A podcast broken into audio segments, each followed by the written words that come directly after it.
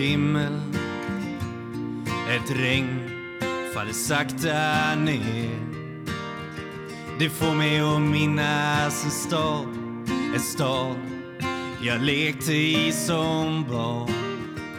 Grågrå människor i svarta, så svarta kläder. Men jag minns sorglösa dag Ett vackert minne som alltid finns finns kvar Stockholms gator och torg Ett liv så långt ifrån sorg ba, ba, da, da.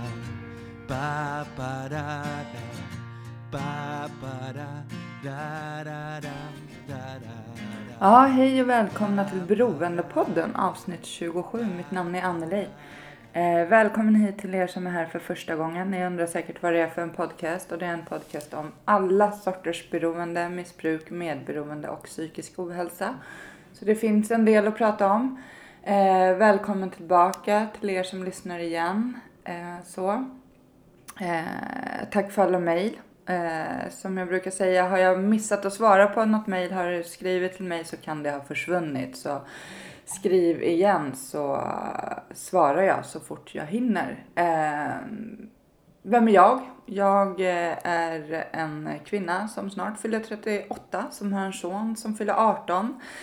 Jag är eh, nykter alkoholist, eller jag är en beroende människa och min huvuddrog är alkohol. Eh, men jag är inne på mitt nionde år som eh, nykter alkoholist. Eh, jag har en hel del erfarenhet av mycket kring beroende, medberoende och psykisk ohälsa. Eh, då större delen av mitt liv eh, så levde jag med konstant ångest. Jag har varit i depression. Jag har levt ihop med en man som var psykopat som misshandlade, eh, misshandlade mig både psykiskt och fysiskt. Jag hade leukemi i tio år. Jag har varit utbränd. Ja, jag har gjort och varit med om det mesta. Och det schyssta är idag så mår jag bra. Och eh, det är ju själsligt på insidan. Eh, och det är mycket därför jag eh, har den här podden. För att jag vill...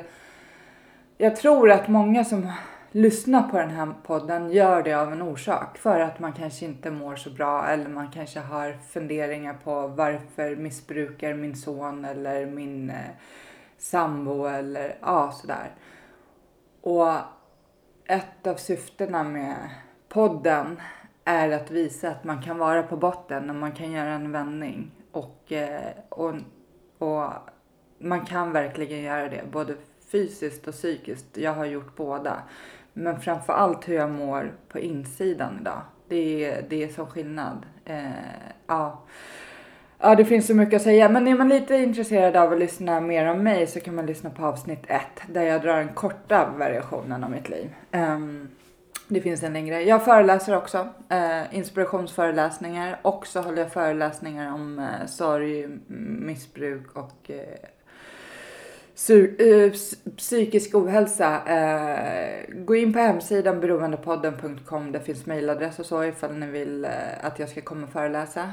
Man kan även om man vill stötta podden anmäla sig till Flatenloppet som går den 16 september som är ett löplopp runt Flatensjön en supertrevlig dag. Man kan gå, jogga eller springa. Krypa funkar också. Tar lång tid men det går. En gång så gick en man med rullator. Eh, Eh, 93 år gammal. Asgrym. Det blir mingel och det blir mys och vi har ut, äh, fina priser som lottas ut på nummerlapparna. Så det handlar inte om att komma först i mål utan mer eh, att komma och ha en trevlig dag. Man kan även stötta podden på andra sätt och det kan man kolla på eh, hemsidan hur man gör. Eh, ja, nej jag ska inte prata så mycket mer. Eh, dagens avsnitt handlar om medberoende. Jag, eh, det är ett, eh, ja, det är en kvinna som eh, kommer berätta om sina, hon har tre söner.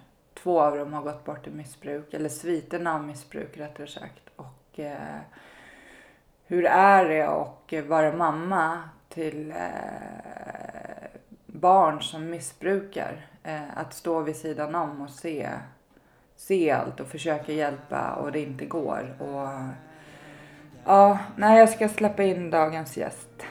En dystert T-baneperrong Ett liv inrutat i betong.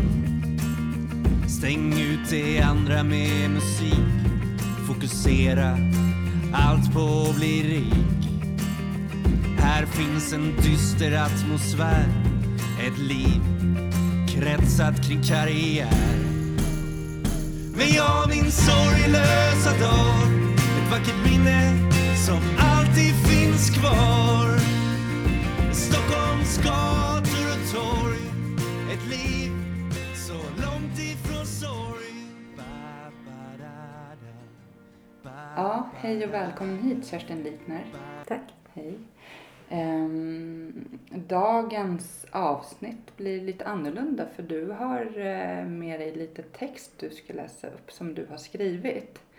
Men eh, Ja. i- innan det så...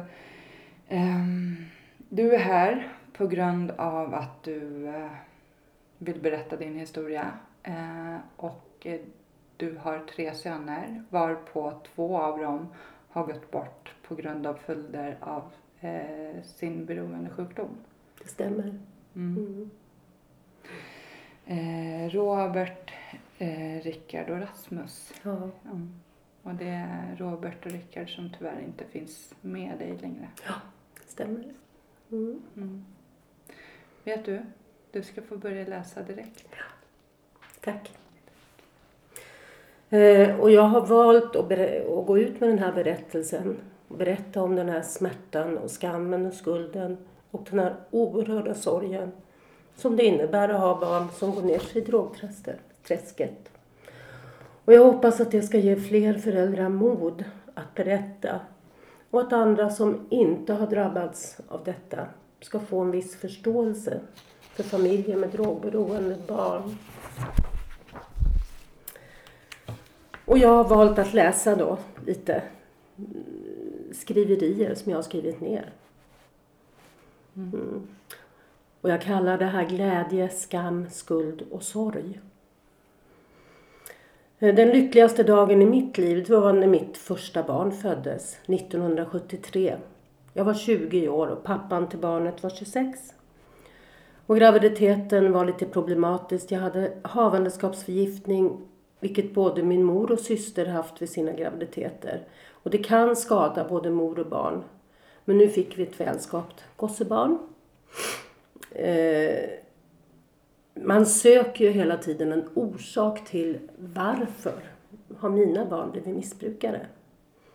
De har växt upp i ett radhusområde. Eh, spelade hockey, fotboll. Eh, fick inte stryk. Haft det relativt bra materiellt sett. Och vi älskade våra barn. Ändå så blev bägge våra barn beroende. Men vi har beroendesjukdomen i släkten. Ja. Ehm, vår äldsta son som föddes då 1973 döpte vi till Robert. Han åt och sov och skrattade. Det var ett väldigt gladlynt och förnöjsamt barn. Och 1975 blev jag gravid igen och i januari 76 föddes vårt andra barn, Rickard. Eh, det var en, en liten vilde. Han var väldigt vild och aktiv, men glad. Eh, jag hade havandeskapsförgiftning även den graviditeten. Men han var till synes frisk. Eh, Han hade kolik och skrek oavbrutet de tre första månaderna varje kväll och natt. Men precis på dagen när han var tre månader så sov han på nätterna. Eh, När Robert var fyra år så infördes mässlingsvaccin. Det hade inte funnits tidigare. Och bägge barnen fick den. Och Robert blev väldigt sjuk i samband med den vaccinet. Han fick hög feber och feberkramper och, man, kom, och hallucinerade. Och mådde inte alls bra. Och man konstaterade att han fick en retning på hjärnhinnan. Eh, och det tog jättelång tid för Robert att repa sig. Och efter det blev han väldigt annorlunda i humöret. Eh, från att tidigare alltid vara glad och nöjd så var han nu misslynt, gråtmild, eh, arg. Och eh, jag hade ingen tanke på att det kunde bero på det här vaccinet. Men det finns ju viss forskning som tyder på att en del barn blir till exempel autistiska eller får hjärnskador. Jag vet ju inte om det har någonting med Roberts senare beroendesjukdom eller missbruk att göra. Men Robert berättade sen när han blev äldre att från fyra års ålder hade han ångest. Mm. Och jag sa till Robert, men varför sa du inte det? Men det visste ju inte jag, sa Robert. Nej, det är klart att han inte visste. Och jag som mamma, jag förstod inte det. Fastän jag är sjuksköterska förstod jag inte det. Eh, ja, Roberts dåliga humör fortsatte. Eh, och det blev ju outhärdligt för hela familjen. Vi, blev ju, vi hamnade ju ständigt i konflikter på grund av hans humör. Eh, så fort han inte fick som han vill så skrek han. Eh, och jag kände mig bara maktlös och rådlös. När Robert var 14 år så blev han plötsligt väldigt morgontrött. Varje morgon var en kamp och ibland vägrade han gå upp. Jag fick inte väga till skolan. Eh, och hans pappa orkade inte. Utan han tyckte, låt han vara. Och jag bråkade och skrek, du ska upp, du ska gå till skolan. Så det blev ju ständiga konflikter. Då sökte jag hjälp första gången. Jag gick till skolsköterskan. Och jag hade i tankarna, kan det vara hasch? Som jag, man visste inte så mycket om hasch då. Jag visste inte så mycket om hasch. Eh, trots att jag är sjuksköterska.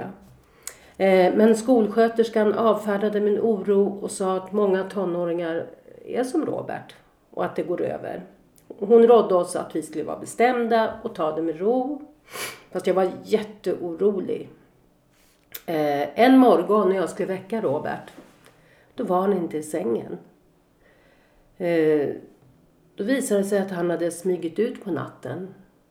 Och när han senare kom hem så berättade han att han gjorde det varje natt.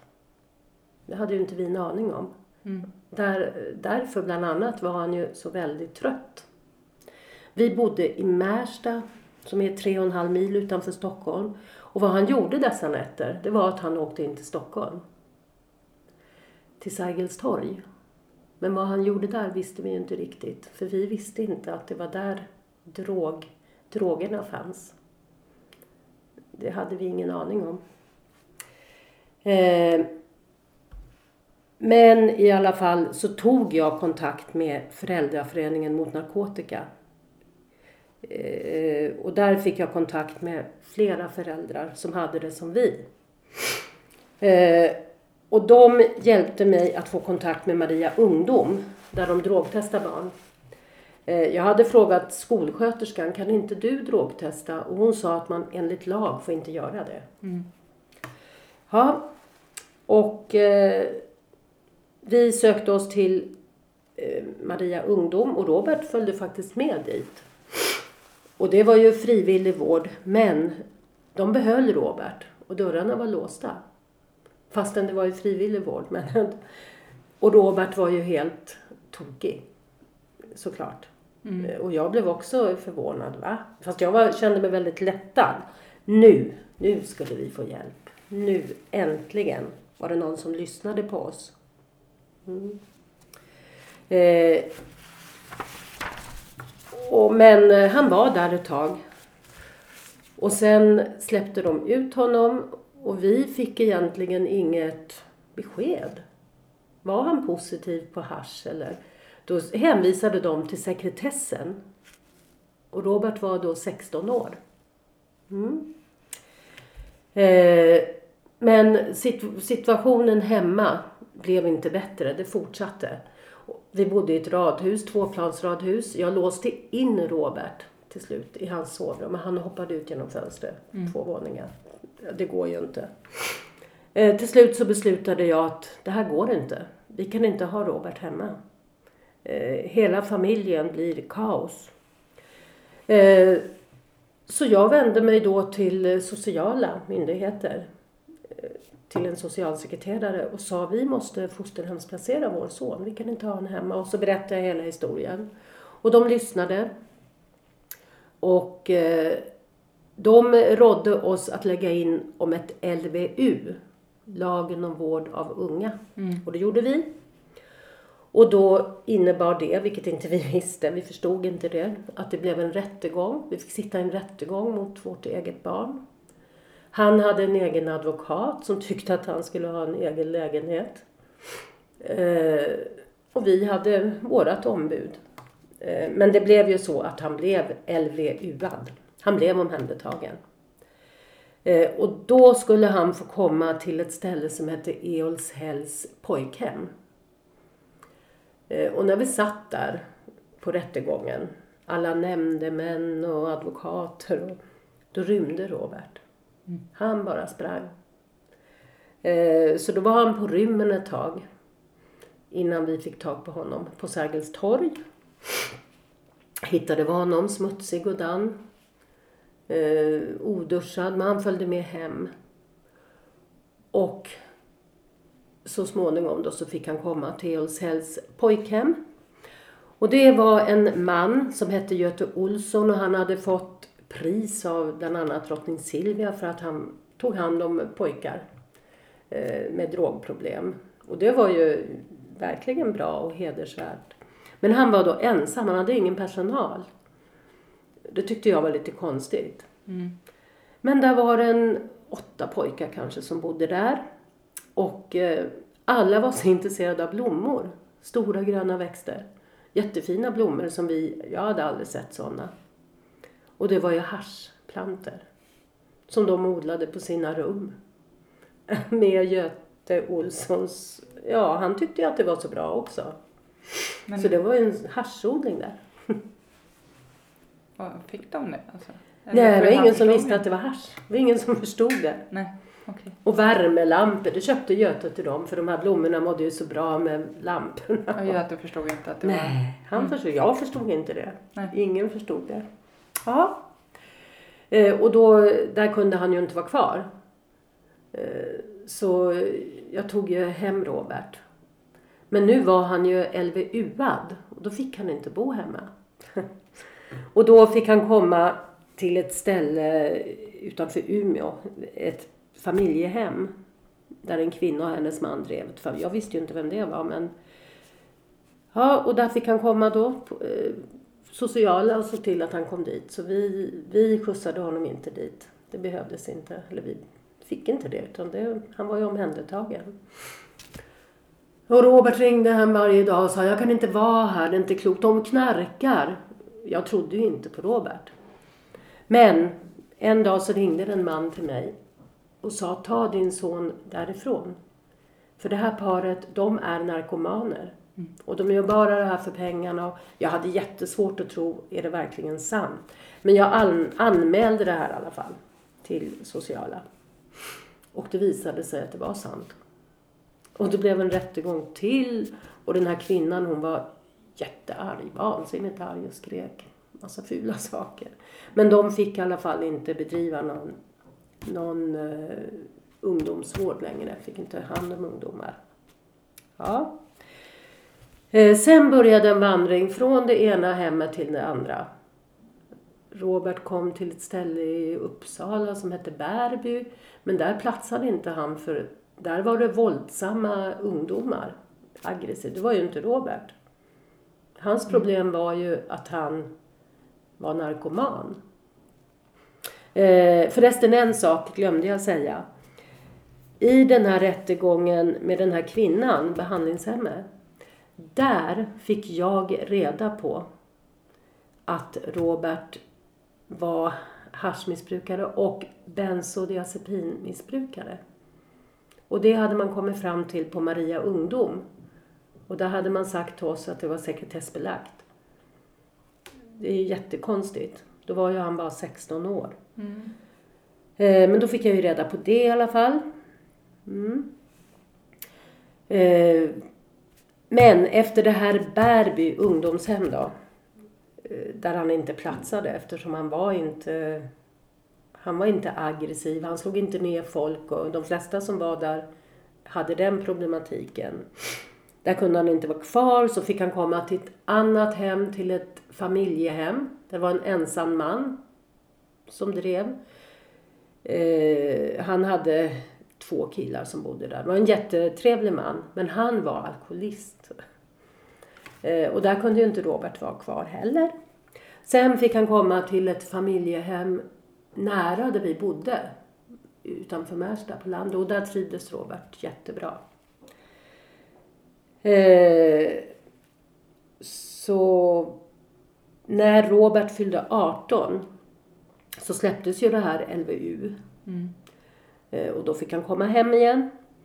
Eh, men han fortsatte ju med hasch och med bensodiazepiner. Och det, han kunde ju varken studera eller arbeta. Eh, han låg ju bara och sov och var trött och ute och jagade droger. Och vi som föräldrar, man, vi var ju helt maktlösa. Man vet inte vad man ska göra. Nej. Under tiden då, Roberts lillebror Rickard, som höll på jättemycket med sport. Eh, jätteduktig i hockey, ett lovande löfte, TV-pucken. Eh, och jag hade ju inte så mycket tid med mina andra barn. Min, min tid gick åt till att jaga och ta rätt på Robert, vad han gjorde. Mm. Eh, men plötsligt så slutade Rickard med hockey.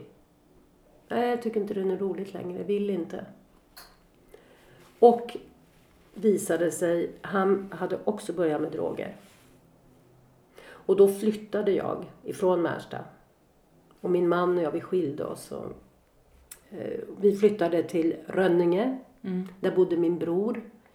Eh, I hopp om att det skulle bli bättre. Men man kan inte fly från drogerna. Och det finns överallt. Mm. Men eh, Rickard skulle börja på gymnasiet och jag satt honom i en internatskola. Ett gymnasium på Visingsö, en ö. Och där gick han gymnasiet. Mm. Eh, när Robert var 20 år då fick han en egen lägenhet. Trots att han inte hade något jobb eller inkomst. Men på den tiden var det gott om bostäder.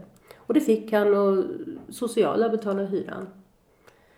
Eh, och jag försökte få Robert att söka vård för sitt beroende. Men det ville han inte. Och han sa, mamma, jag hugger hellre av mig armar och ben än att ha den här ångesten. Jag kommer aldrig kunna sluta med droger. Så sa han. Eh, och jag var tokig, oförstående. Jag förstod, förstod inte. Jag var bara arg och ledsen såklart. Mm. Eh, en dag ringde min telefon och det var från Danderyds sjukhus. Och där vårdades Robert efter en överdos heroin. Och han hade legat där i flera dygn. Han var jättesvårt skadad. Han hade legat i 18 timmar i exakt samma ställning. Och hade skador på vänster underarm, eh, stora sätesmuskeln och ischiasnerven. Allt det där hade kommit i kläm och inte, hade inte fått någon cirkulation. Så det var ju fråga om att de eventuellt skulle amputera. Och att han skulle bli förlamad. Och, ja. eh, och njurarna fungerade inte. Han var tvungen att gå i dialys. Eh, men så småningom, han låg ju länge på sjukhus. Han låg fyra månader på Danderyds sjukhus.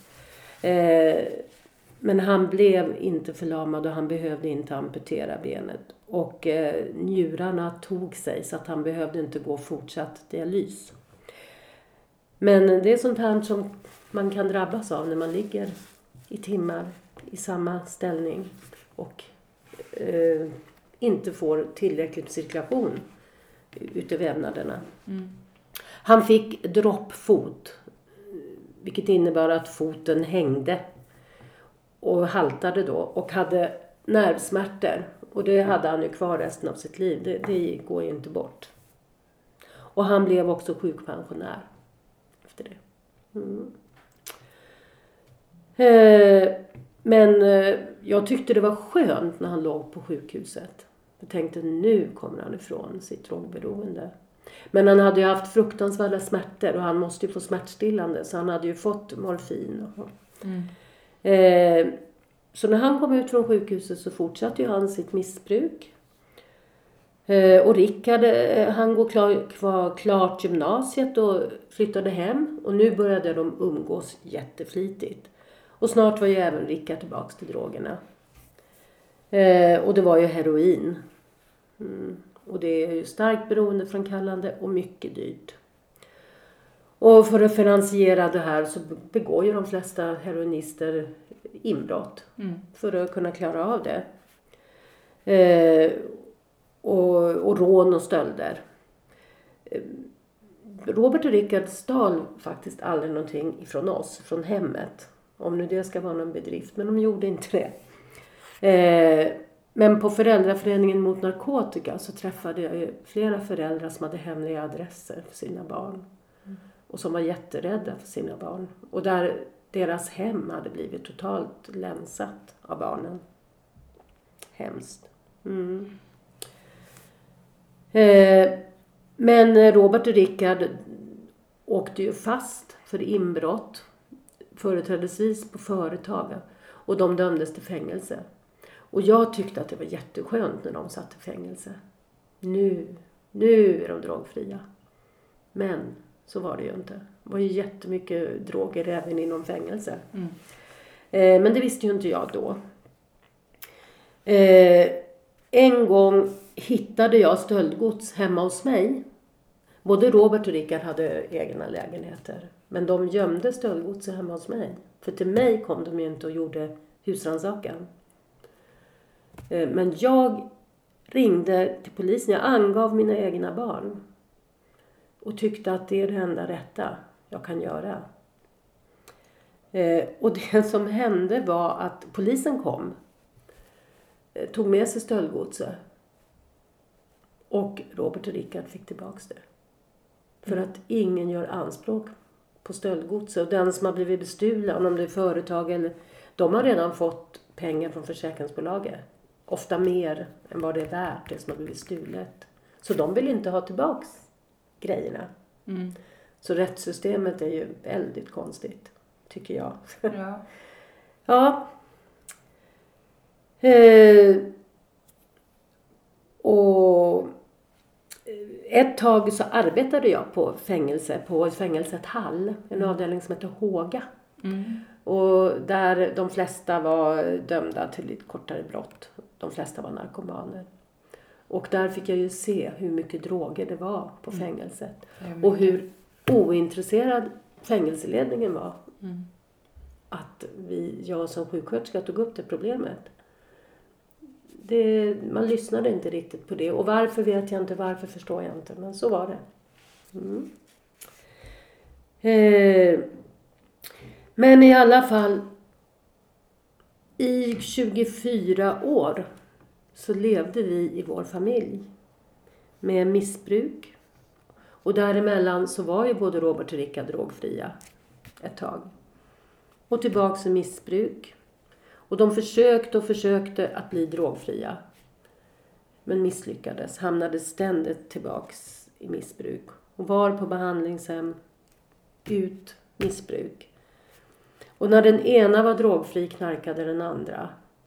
Och jag försökte ju hålla dem ifrån varandra och så var det julafton och ja, det, det var jättesvårt. Och jag försökte också hålla dem ifrån sin lillebror Rasmus. Jag var jätterädd att han skulle börja med droger. Ehm, men eh, han löste det själv. Rasmus har ADHD. Och eh, han blev ordinerad amfetamin. Och jag blev helt förskräckt. Men Rasmus sa själv, jag tänker aldrig börja knarka. Och det gick bra för Rasmus ändå. Jättebra för Rasmus. Men en eh, hemsk situation. Att ha två söner som är narkomaner. Och så ska den tredje få narkotika. Som en läkarordination. Mm. Eh, jag berättade inte för mina arbetskamrater eller för släkt och vänner om det här missbruket. Jag höll det hemligt. Och det innebär att man inte umgick så mycket med folk. Man eh, gick inte bort så mycket. Jag berättade inte ens för mina syskon eller min mamma. För att det var så skamfullt. Eh, och när mina kollegor eh, på jobbet förfasade sig över att deras barn rökte, då var mina barn narkomaner. Mm. Men jag sa ju ingenting. Jag sa ingenting. Där mina kollegor var helt förtvivlade för att barnen smygrökte och- eller rökte. Men det är ju också ett beroende. Mm. Eh, jag jobbade ett tag som sjuksköterska på en akutmottagning i Stockholm, Sankt Görans. Och dit fördes alla överdoser. För att beroendekliniken låg där. Då. Gör fortfarande. Eh, när det kom ett larm, en ambulanslarm, och då betyder det ju att det är fara för livet. Och man sa heroinöverdos. Då visste ju inte jag, tänk om det är mina sön, någon av mina söner. Jag var ju livrädd att det skulle vara någon av dem. Eh, och när ambulansspåren drogs ut så tittade jag, mitt hjärta bultade i 300. Tittade på skorna, på jeansen, på tröjan. Nej, det var inte någon av dem den här gången. Eh, men det var jättehemskt. Mm. Eh, en gång var det en pojke, eller en kille, som kom in och var död. Han var precis lika, han var född 73, precis som Robert.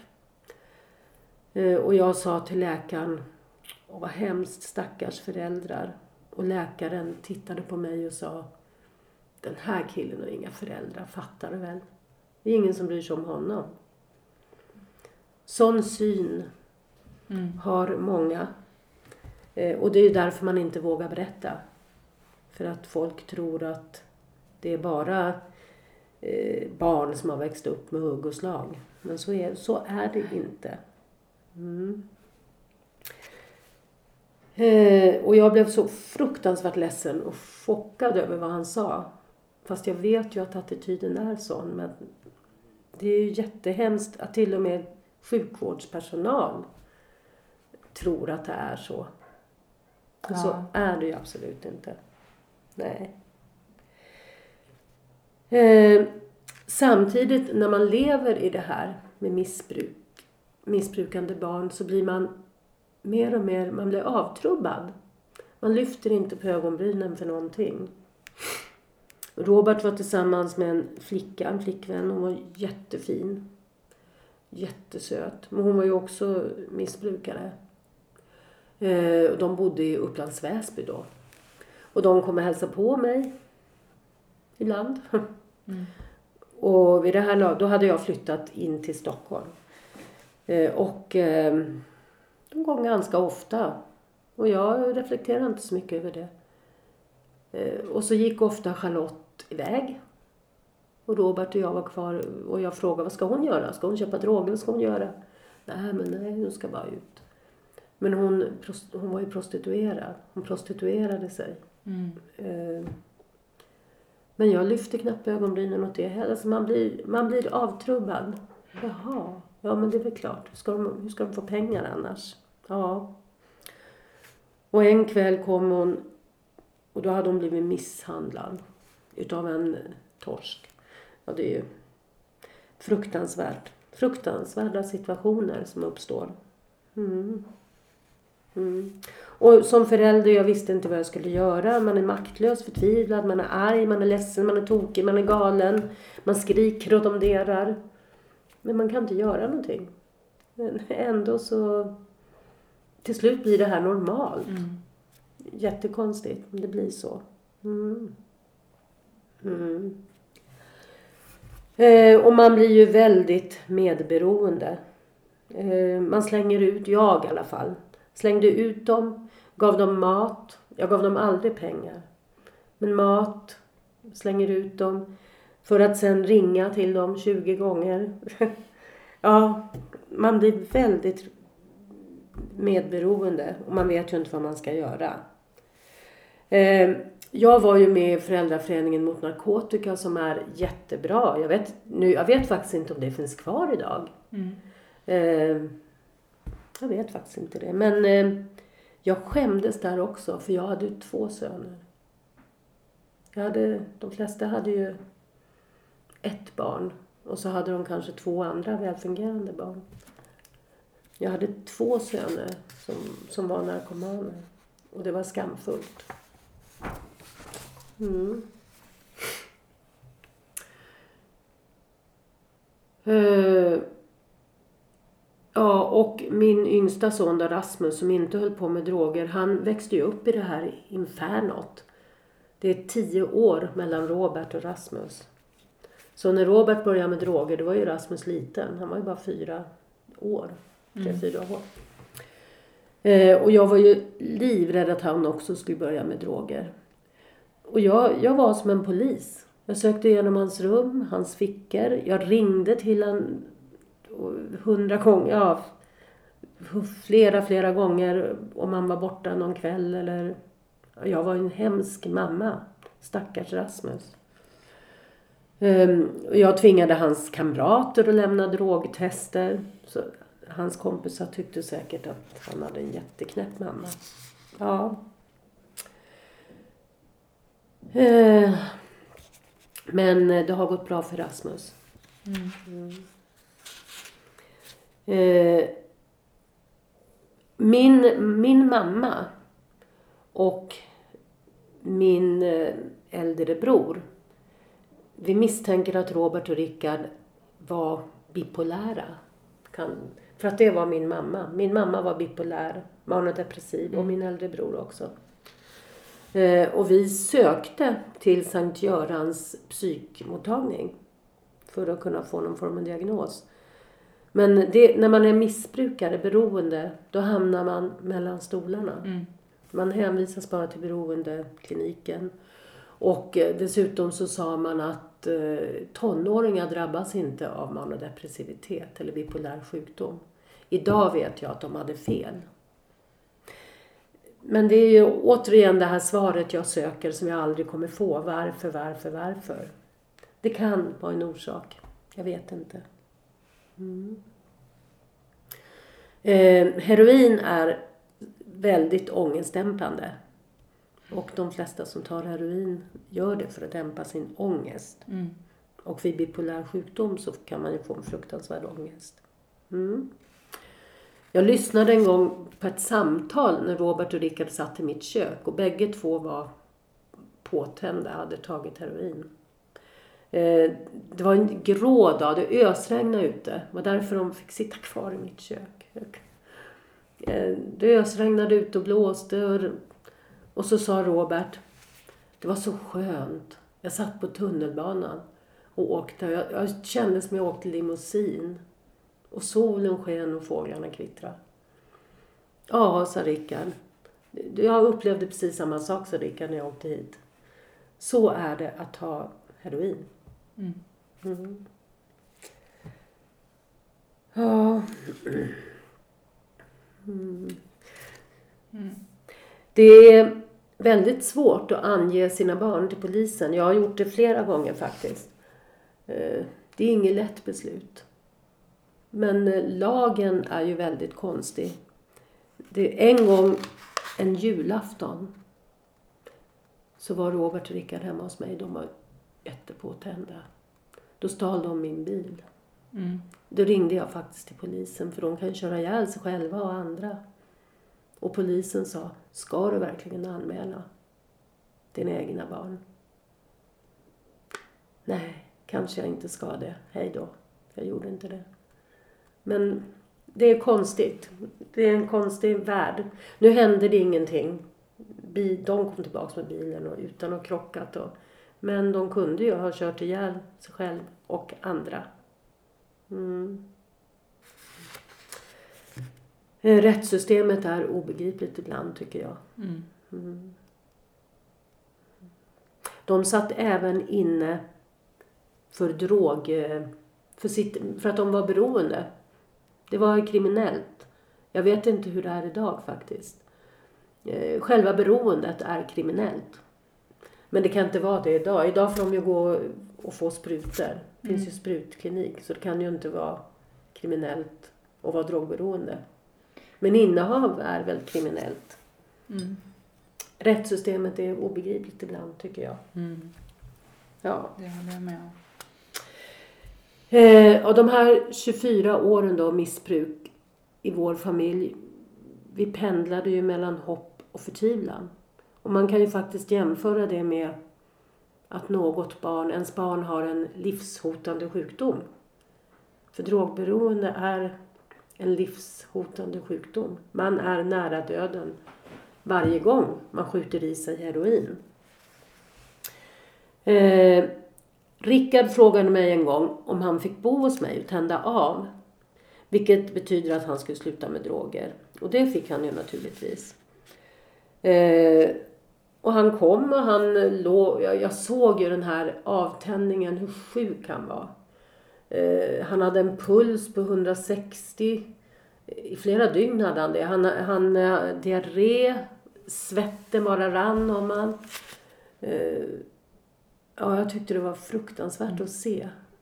Eh, eh, han bodde hos mig i två veckor.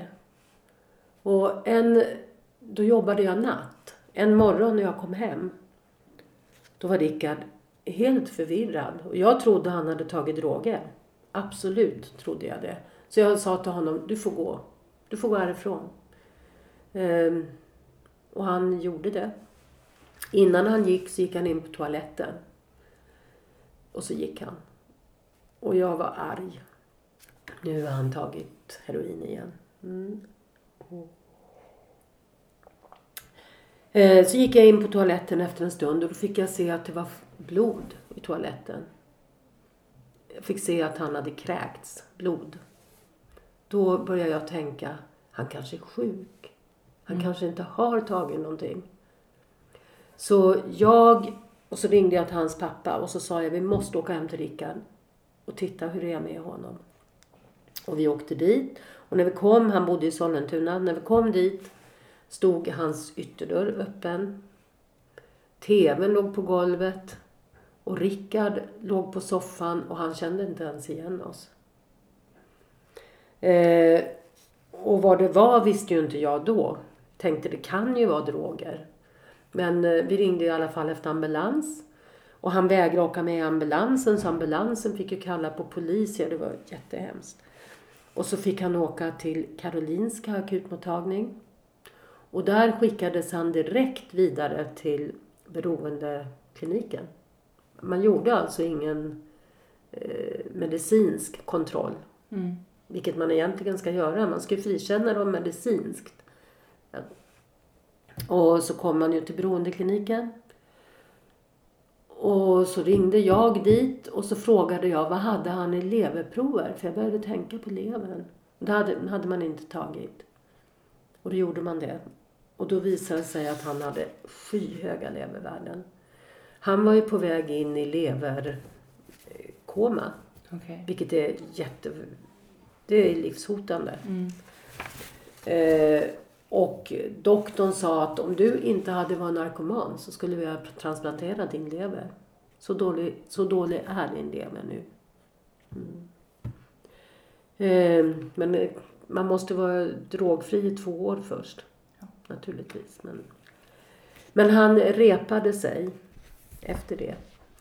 Och efter det här så kom Rickard till ett behandlingshem uppe i Norrland.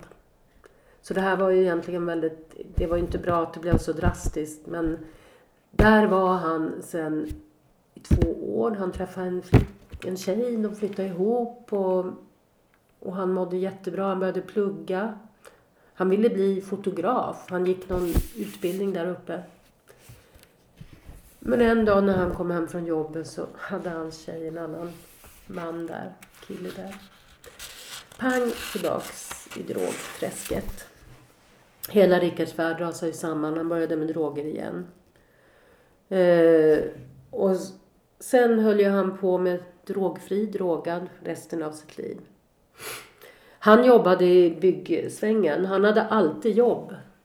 Utan när han drogade, det gick det ju inte. Men när han var drogfri så jobbade han på byggen. Så han tjänade ju lite pengar.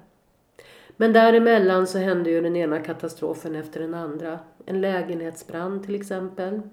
Han hade förmodligen tappat cigarettglöd i soffan. Och hela soffan, ja den började ju brinna. Han hade en katt. Och den skrek så katten räddade hans liv. Mm. Tur som var. Men han fick kemisk lunginflammation på grund av all rök han hade andats in och blev inlagd på sjukhus med intravenösa antibiotikainfektioner. Och han blev misshandlad. Det var två stycken män som slog honom medvetslös. Jag vet inte varför. Man kan ju tänka sig en drogaffär. Och flera heroinöverdoser. Där varje överdos är nära döden. Aldrig ringde någon från sjukhuset. Eller en gång ringde de från sjukhuset till min stora förvåning. Annars ringde de ju aldrig och talade om att vi har din son här och han har tagit en överdos. Och ändå så är de så nära döden. Det är ju konstigt också, Mm. tycker jag. Eh, och vid det här laget då, det hände ju den ena katastrofen efter den andra, så var jag så trött och slut. Jag orkade knappt bry mig. Ehm, och jag envisades fortfarande, vilket jag ångrar väldigt mycket, envisades med att hålla allting hemligt, eller hålla fasaden för släkt och vänner. För att det var så skamfyllt. Och det hände faktiskt, en gång var en arbetskamrat till mig hemma och hon satt mitt emot mig. Och så ringde min telefon. Och då, då var det den enda gången de ringde från Södersjukhuset och sa att Rickard var där för han hade tagit en överdos. Mm. Och jag bara höll masken. Jaha, tack då. Mm. Ja, tack. Hej då. Och mitt hjärta slog ju 300. Men jag höll masken inför min väninna. Jag bara ville att hon skulle gå. Men eh, så skamfullt så att inte jag kunde berätta det för henne. Det hände en gång när jag också var ute på stan med en väninna. Vi gick på gatan så kommer Robert. Eh, jättepåtänd. Mm. Och jag gick, han såg inte mig. Jag gick bara förbi honom. Och jag mådde ju så dåligt. Hjärtat slog i hu- 300 och... Men ja, jag låtsades som inte jag kände honom. Mm. Eh, ja, de avlöste ju varandra i olyckor och överdoser. Eh, en gång när jag var utomlands, jag var i Frankrike. Jag var i Fran- Frankrike och Roberts pappa och bror Rasmus, de var i Afrika. Mm. Rickard var död. Eh, så alla anhöriga var ju borta. En gång halv sex på morgonen ringde min telefon och det var en kompis till Robert och han, han säger så här till mig. Är det sant att Robert har ramlat ner på tunnelbanespåret? Va? Ja, han har, det går rykten att han har ramlat ner på tunnelbanespåret och blivit påkörd av tunnelbanan. Oh. Så jag började ringa runt, jag ringde till Karolinska. Eh, och där jobbade många för detta, jag hade ju själv jobbat på akutmottagningen och många kollegor till mig. Och nu berättar jag för hon som svarade i telefon, som jag kände också, att du måste lämna ut upplysningar till mig. De gör ju inte det Mm. i telefon. Eh, och det gjorde hon. Och han låg på intensiven, han hade ramlat ner på tunnelbanespåret. Men inte blivit påkörd. Men eh, i det här fallet så hade han spräckt levern. Han hade knäckt revben som hade punkterat lungan. Så han var ju svårt skadad. Ehm, och de hade ju inte fått tag på anhöriga. Vi var ju inte hemma någon av oss. Och sen undrar jag hur noga de är att leta rätt på anhöriga. Medan mobiltelefonerna hade de ju kunnat få tag på. Mm. När det är missbrukare tror, tror jag faktiskt att det är skillnad. Mm. Eh, Robert låg ju flera veckor på sjukhus efter det här. Eh, och även inne på sjukhus så får missbrukare sämre vård. En gång när jag kom dit till sjukhuset... jag var ju hälsade på honom varje dag. Då var han alldeles blå på läpparna, han hade ingen syrgas. Han kunde knappt andas. Man har ju jätteont när man har revbensfrakturer. Plus att lungan var punkterad. Så han... Så. Och jag ut i korridoren och skrek där, varför har ni ingen syrgas? Eh, nej, men han eh, går ju... Vad var det hon sa? Att han går ju upp ibland och tar bort syrgasen. Det gör ju alla. Ibland när man måste kanske gå upp någonstans på toaletten eller... Men eh, missbrukare får sämre vård och det är faktiskt ett faktum. Att det är så. Och det är ju jättehemskt. Och det är också svårt med smärtstillande till missbrukare för att det triggar ju igång deras... Nu var ju han i drogmissbruk när det här hände men det är ändå svårt att smärtstilla någon som är van att ta stora doser heroin. Och, mm. Ehm, i samband med den här olyckan, man röntgade ju honom, gjorde datortomografi och ultraljud och så upptäckte man en cancertumör på ena njuren. Och den var elakartad. Men på grund av hans allmäntillstånd efter den här fallolyckan så kunde man inte operera honom. Han måste ju repa sig först. Så ungefär fyra månader, han låg ju länge på sjukhus. Då kunde man operera honom. Då hade Robert faktiskt börjat med metadon. Och den läkaren, beroendeläkaren, var jättenoga med att kontakta kirurgen på Huddinge sjukhus. Hur de skulle göra med metadonet och smärtstillande och han skulle inte få morfinpreparat. Men det missar man ju naturligtvis. Så han fick ju morfin och ja, det är svårt. Och det är svårt jag vet inte varför. Det är ju många sjukdomstillstånd där olika läkare skriver till varandra att den här patienten ska inte ha den medicinen. Eller... Men just missbrukare så missas det ofta av någon anledning. Mm. Eh, men Robert repade sig efter den här njuroperationen. Eller egentligen gjorde han inte det. Han var trött och hängig resten av sitt liv faktiskt efter den här operationen. Men han hade kommit på ett behandlingshem som hette Hatten. Hattens behandlingshem. Eh, och det gick jättebra för Robert. Han höll sig drogfri. Och han började drömma om att eh, öppna en affär och sälja fiskardon. Han älskade att fiska. Eh, och det var ju ingen orimlig dröm. Så det, han höll på att jobba för att det skulle bli så. Robert var jätteduktig i skolan. Det lilla han var där. Han skolkade väldigt mycket på högstadiet men han hade väldigt lätt för sig i skolan. Mm. Eh, och parallellt med allt det här så hände det ju saker med Rickard också. Söndagen den 23 i 11 2008 ringde Rickard till mig och frågade om jag bjöd på våfflor. Vilket jag gjorde. Han kom och åt. Han såg trött och blek ut. Och han sa, mamma, det här är inget liv. Jag jobbar, äter, sover, känner mig aldrig pigg. Han var drogfri då när han, när han kom till mig. Eh, orkar knappt gå upp för trapporna ett våningsplan. Jag blir andfådd för minsta lilla. Eh, och då så sa jag, det är ju bara för att du har levt det liv du har levt. Det har ju med det att göra. Börja sporta igen och så blir du nog bättre. Eh, och han, eh, han, han fick Subutex. Mm. Som också är ett ersättningsmedel ju, istället för heroin. Mm. Eh, men han var sambo med Mia och de kämpade bägge två för att sluta med droger. Och när han kom här och ville ha våfflor, det hade inte jag sett honom på ett tag. Eh, och vi satt och pratade och vi hade en jättebra en söndag. Vi hade en väldigt bra söndag. Mm. Eh, och när Rickard gick hem den kvällen så fick jag en stor kram med honom. Vilket man inte alltid gjorde när man sågs. Men den här gången, det var sista gången jag såg honom. Mm, I livet.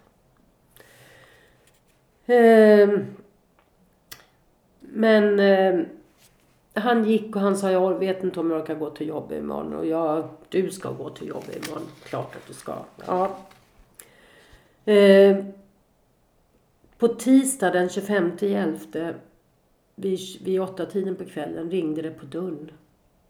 Det var en gråmulen kväll hemma hos mig. Jag hade klätt av mig. hade morgonrock men jag öppnade. Och där stod det två välklädda män och jag förstod direkt att det här är poliser. Så jag sa, vem är det som är död? Får vi komma in, sa de och så visade de sina polislegitimationer.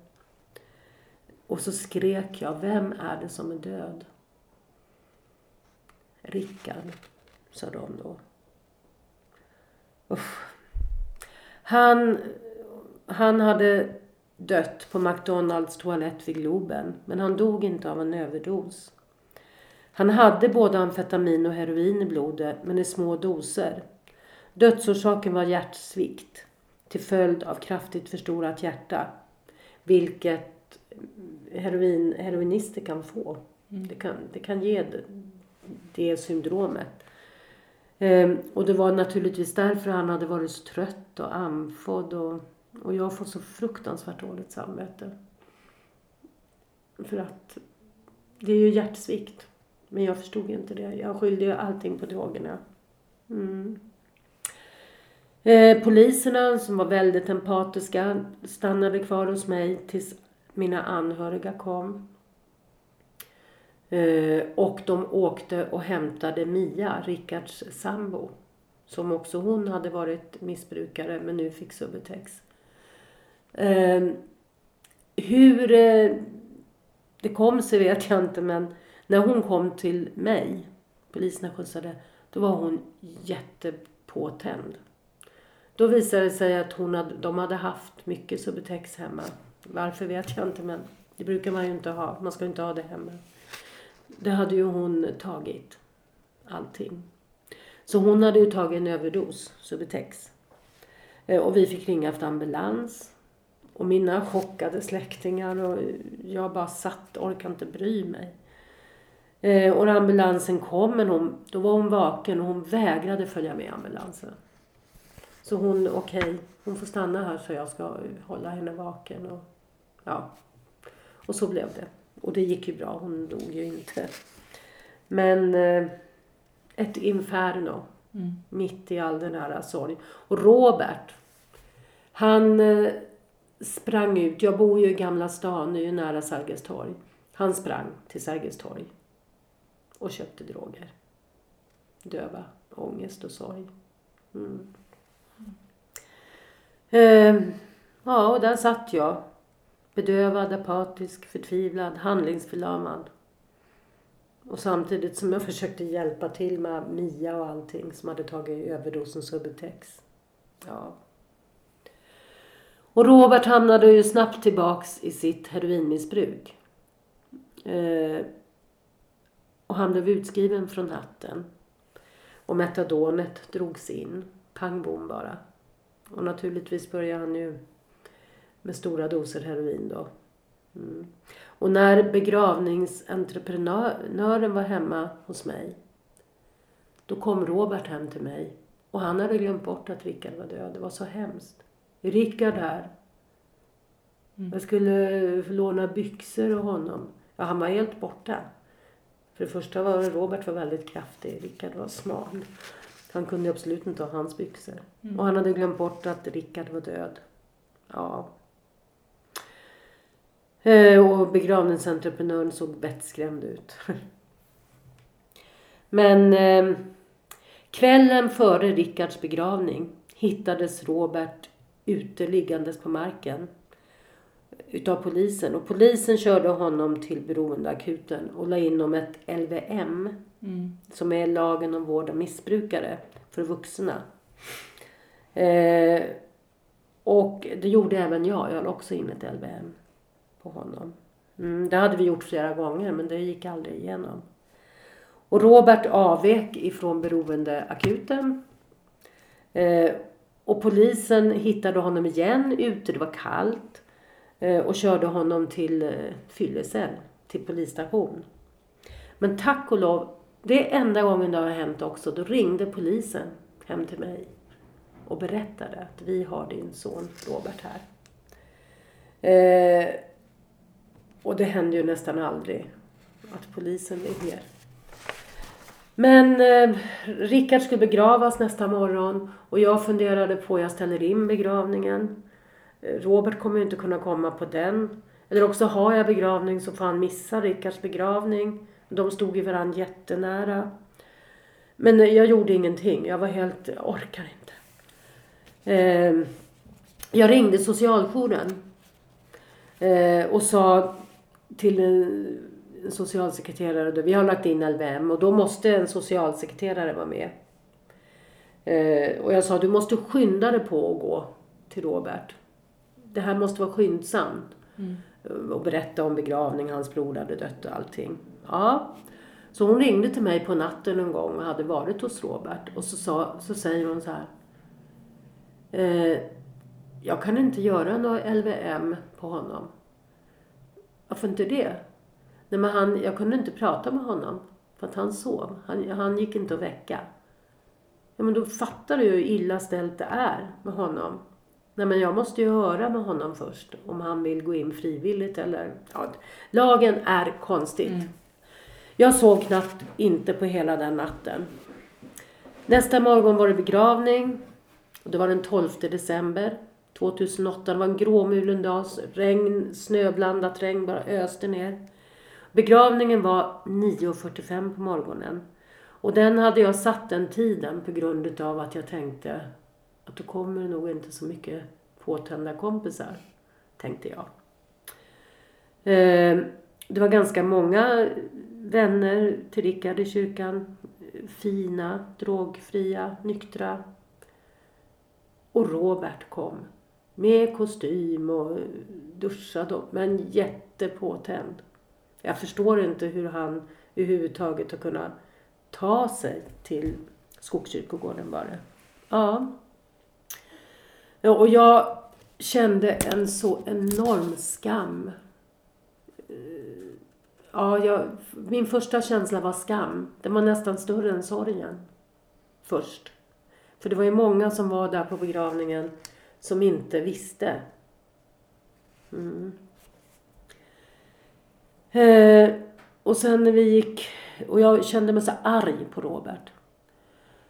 Eh, när vi gick runt kistan, då höll Robert ett tal, ett sluddrigt tal. Men då såg jag på något sätt Roberts förtvivlan och hans sorg. Och hur han tog på sig skulden. Förlåt mig Rickard, sa han. Tack Rickard, du har varit världens finaste lillebror. Förlåt att jag inte kunde förhindra ditt missbruk. Förlåt Rickard. Och han såg så enormt ensam och ledsen ut. Och då försvann min skamkänsla på något sätt. Då kände jag bara eh, kände bara sorg, sorg och kärlek till Robert. Ja. Eh, ja. Hemskt. Mm. Men Robert fick sen komma tillbaks till eh, behandlingshem behandlingshemmet Hatten så småningom. Och höll sig drogfri. Men han mådde ju inte bra efter den här njuroperationen. Eh, julen 2010 då var Robert hemma hos mig och då mådde han inte bra. Eh, och då hade han opererat bort sin njure där i, på grund av tumören i september. Och då såg jag på julafton att Robert var alldeles gul i ögonvitorna. Mm. Så jag sa till honom, du måste åka in till akuten. Och det gjorde han. Och han blev inlagd. Och då misstänkte man att han hade metas, levermetastas. Eh, men det hittar man inte. Man, man vet inte varför han blev var, var, var, varför han blev gul i ögonvitorna, vad det var som hände. Men han låg inne där flera, några veckor. Och kom sen tillbaks till hatten. Mm. Hela år 2011 var Robert drogfri och började sakta återvända till livet. Eh, jag kommer ihåg en vårdag när han kom hem till mig. Då hade han varit drogfri ett tag. Och då så sa han, plötsligt såg jag Stockholm. Såg jag vad, vack, vad vackert det är Stockholm. Jag såg vattnet och ja. Jag har inte, jag har inte sett det förut, sa han. Nej, man har de här drogerna hela tiden. Mm. Men han var fortfarande trött Eh, återfick inte full kraft efter sina njuroperationen. Och julen 2011 skulle Robert fira jul med mig och min man uppe i Jämtland. Eh, han skulle åka nattbuss upp den 21 i 12. Men det blev inte så. Mitt i natten mellan den 21 och 22 i 12 ringde min telefon och det var Robert. Det har hänt en katastrof, sa han. Jag missade bussen till Jämtland. Jag mår inte bra. Nu är jag på Sankt Görans akutmottagning. Eh, jag har svårt att andas. Nu väntar jag på doktorn. Eh, och efter några timmar ringde han igen och sa att han hade blivit överförd till beroendekliniken. Eh, och han lät helt nykter. Eh, han fick stanna på beroendekliniken, akuten över natten och sen fick han gå hem nästa dag. Och då åkte han till sin pappa. Då var det lite för sent att åka till Jämtland. Eh, åkte han hem till sin pappa för att fira jul där. Och jag... Eh, det sista Robert någonsin sa till mig när jag pratade med honom i telefon. Det var mamma, jag vill att du ska veta att jag älskar dig. Och jag svarade jag älskar, jag älskar dig också. Och jag är så glad för det sista samtalet. Mm. För den 23 12 på förmiddagen vid tio tiden ringde min telefon och det var Roberts pappa som sa Jag tror att Robert är död. Ambulansen är här och de gör hjärt och lungräddning nu. Och plötsligt bara kom en ambulansman till telefonen och sa till mig Jag beklagar. Robert var död. Han hade fått ont i ryggen på kvällen innan och gick och la sig. Och dödsorsaken var akut lunginflammation med lungblödning. Och rättsläkaren sa att det gick fort. Två gånger har jag suttit med mina döda söners kalla hand i min. Två gånger har jag stått framför deras kista Skulden och skammen och sorg och inte minst sorgen är outhärdlig. Ja. Med dessa rader vill jag ju bara berätta hur det kan se ut när man har missbrukande barn. Alla kommer inte från miserabla hemförhållanden med hugg, slag och droger. Missbrukarna själv är inga monster. De för en daglig kamp för att överleva. Och de flesta försöker och försöker att sluta de jag har berättat för om missbruket har frågat varför stoppade ni inte det här tidigare? Man märker det inte förrän det har gått ganska långt. Ofta är de inne i ett beroende när man märker, när man märker vad som är på gång. Eh, om jag säger att mina söner dog av hjärtfel och cancer, då får jag massor med empati Åh, vad hemskt. Stackars er. Men om jag säger de var heroinister, då ser jag att mångas empati förvandlas till de får skylla sig själva. Det är självförvållat. Ingen säger det, men jag ser det. Jag märker det. Som förälder är man ganska maktlös. Det är som att stå och se på när ens barn tar livet av sig. Långsamt. Och man kan bara se på. Man kan inte hindra det på något sätt. Eh, det är precis som att drabbas, ens barn drabbas av en dödlig sjukdom. Men oftast är föräldern väldigt ensam på grund av skammen. Man är väldigt ensam i sin sorg. Och man tar också på sig skuld som förälder. Fast man vet ju inte vad man har gjort för fel. Beroendesjukdomen är dödlig. Mm. Men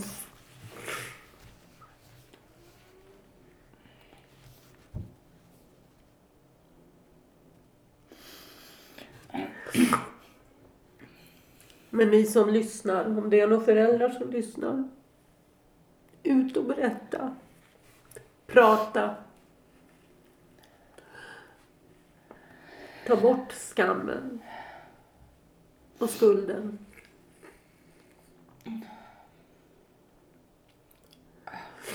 Ja, Hoppas att det kan leda att någon vågar göra det. Tack. ja. Jag- vet inte vad jag ska säga känner jag. Ehm, det, är- det är en dödlig sjukdom. Det är det. Det, det, det är så. så. Och, och att förlora sina barn, det, jag, jag kan inte ens tänka den tanken. Det är liksom... Och maktlösheten och se hur de... Ja. Och, och när du kom hit idag, du har med bilder på dina fina söner, Rickard och Robert. Du har en bild du har två bilder på Robert. En när han är påverkad och en när han är nykter. Och jag har ju aldrig träffat dig tidigare.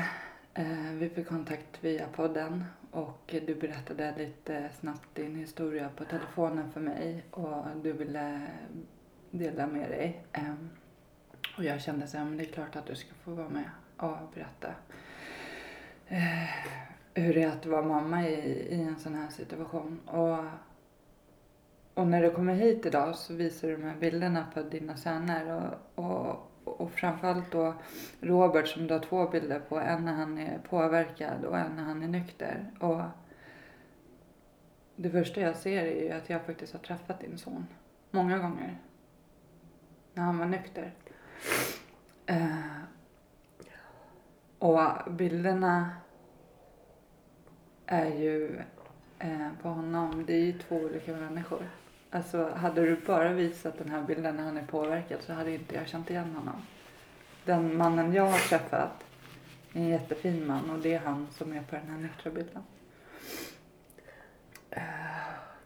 Ja, det är ju som natt och dag. Det är som Dr. Jekyll och Mr. Hyde.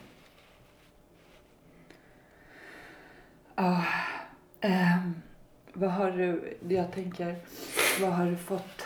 Ad? Eh, Jag var ju... FMN fick jag ju stöd. Jag vet ju som sagt inte om det finns kvar nu. Eh, Och sen har jag varit i olika anhöriggrupper som jag inte vet heller om det finns kvar. Jag gick på Svartmannagatan. Där man kunde gå individuellt som anhörig till beroende. Men jag vet tyvärr inte om det finns kvar. Och sen gick jag även på Sabbatsbergs sjukhus, också för anhöriga. Och fick prata med eh, personal som var insatta i beroendeproblematiken och beroendesjukdomen. Men det var länge sedan. Sen har jag gått sorgbearbetningskurs. Mm. Eh, Det hjälper. Mm. Det ger lindring.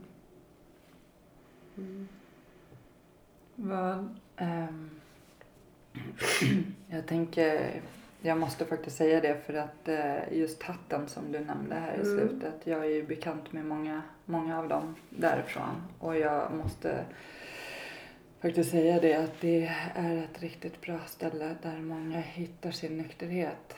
Eh, och och jag tänker, det här, det var så mycket, jag vill inte avbryta dig när du berättade din historia, men det var så mycket tankar och frågor och så här. Ska se om jag, jag tänker på just det här hur man behandlar människor med missbruk. Alltså, mycket, eh, det är ju en av orsakerna varför vi har den här podden också, för att andra ska förstå vad, det- dels vad det är för jävla sjukdom. Det är inte så att vi en människa som är heroinist vaknar upp en morgon och bara nej men jag ska nog bli heroinist och dö på kuppen. Det, det låter som en plan. Det är inte så det funkar utan det är liksom och, och då hur man alltså blir behandlad i vården och eh, när man hamnar mellan stolarna som du berättade och och också att jag kan säga att de finaste människorna jag har i mitt liv, det är nyktra narkomaner. Alltså det är de finaste människorna jag har, verkligen. Ja, jag håller med dig. De är jättefina. Så det är liksom ehm, att man måste kunna se människan bakom missbruket. Att, Absolut. Det kan ju vara väldigt högkänsliga personer. också som drabbas ja, i missbruk. Alltså på grund av att de kanske har ångest eller men som drabbas eller drabbas av beroendesjukdomen. Eh, ja. Och jag, förlåt om jag avbryter dig, jag skulle vilja säga som jag glömde att säga faktiskt. Hattens behandlingshem, där fick jag jättemycket stöd och hjälp. Och jag var där på anhörigvecka och eh, om någon lyssnar, tack Hatten. Och Robert fick jättemycket hjälp där och stöd. Mm. Jag skulle också vilja säga om det är någon sjukvårdspersonal som lyssnar.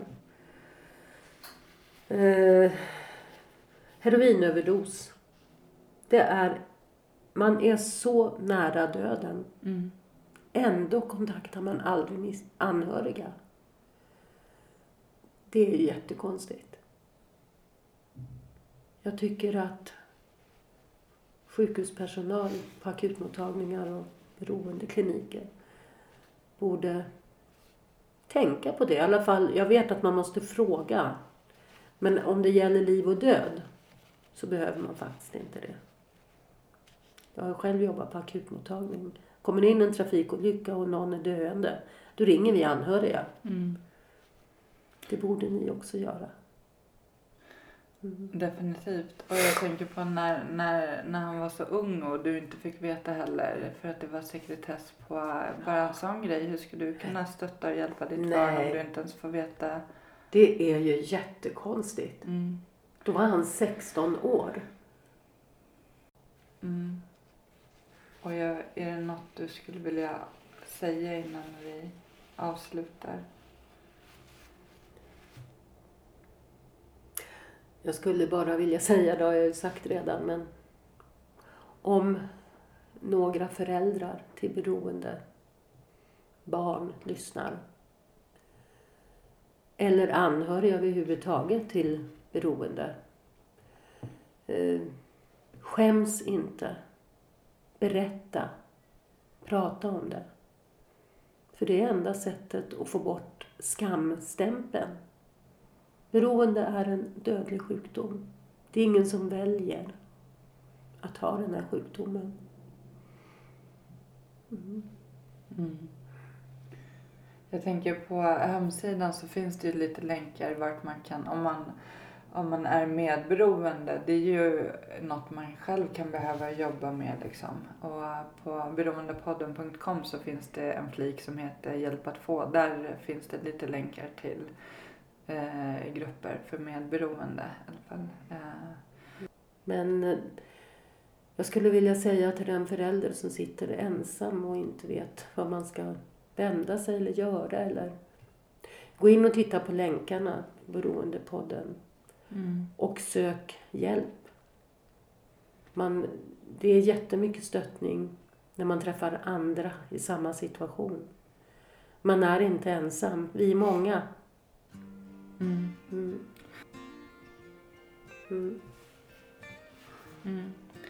Ja, men tack för att du kom hit och delade med dig. Tack så mycket. Mörk himmel Ett regn faller sakta ner Det får mig att minnas en stad En stad jag lekte i som barn Grågrå människor i svarta, så svarta kläder Men jag min sorglösa dag Ett vackert minne som alltid finns kvar Stockholms gator och torg Ett liv så långt ifrån sorg ba, ba, da, da. Ba, ba, da, da. Ba, ba, da, da, da, da, da, da, da. Ba, ba, da, da. Ba, ba, da, da. Ba, ba, da, da, da, dam, da, da, dam. En dyster T-baneperrong Ett liv inrutat i betong Stäng ut det andra med musik Fokusera allt på att bli rik Här finns en dyster atmosfär, ett liv kretsat kring karriär. Men jag min sorglösa dag, ett vackert minne som alltid finns kvar. Stockholms gator och torg, ett liv så långt ifrån sorg. pa pa da da pa pa da da da da da da da pa pa da da pa pa da da pa pa da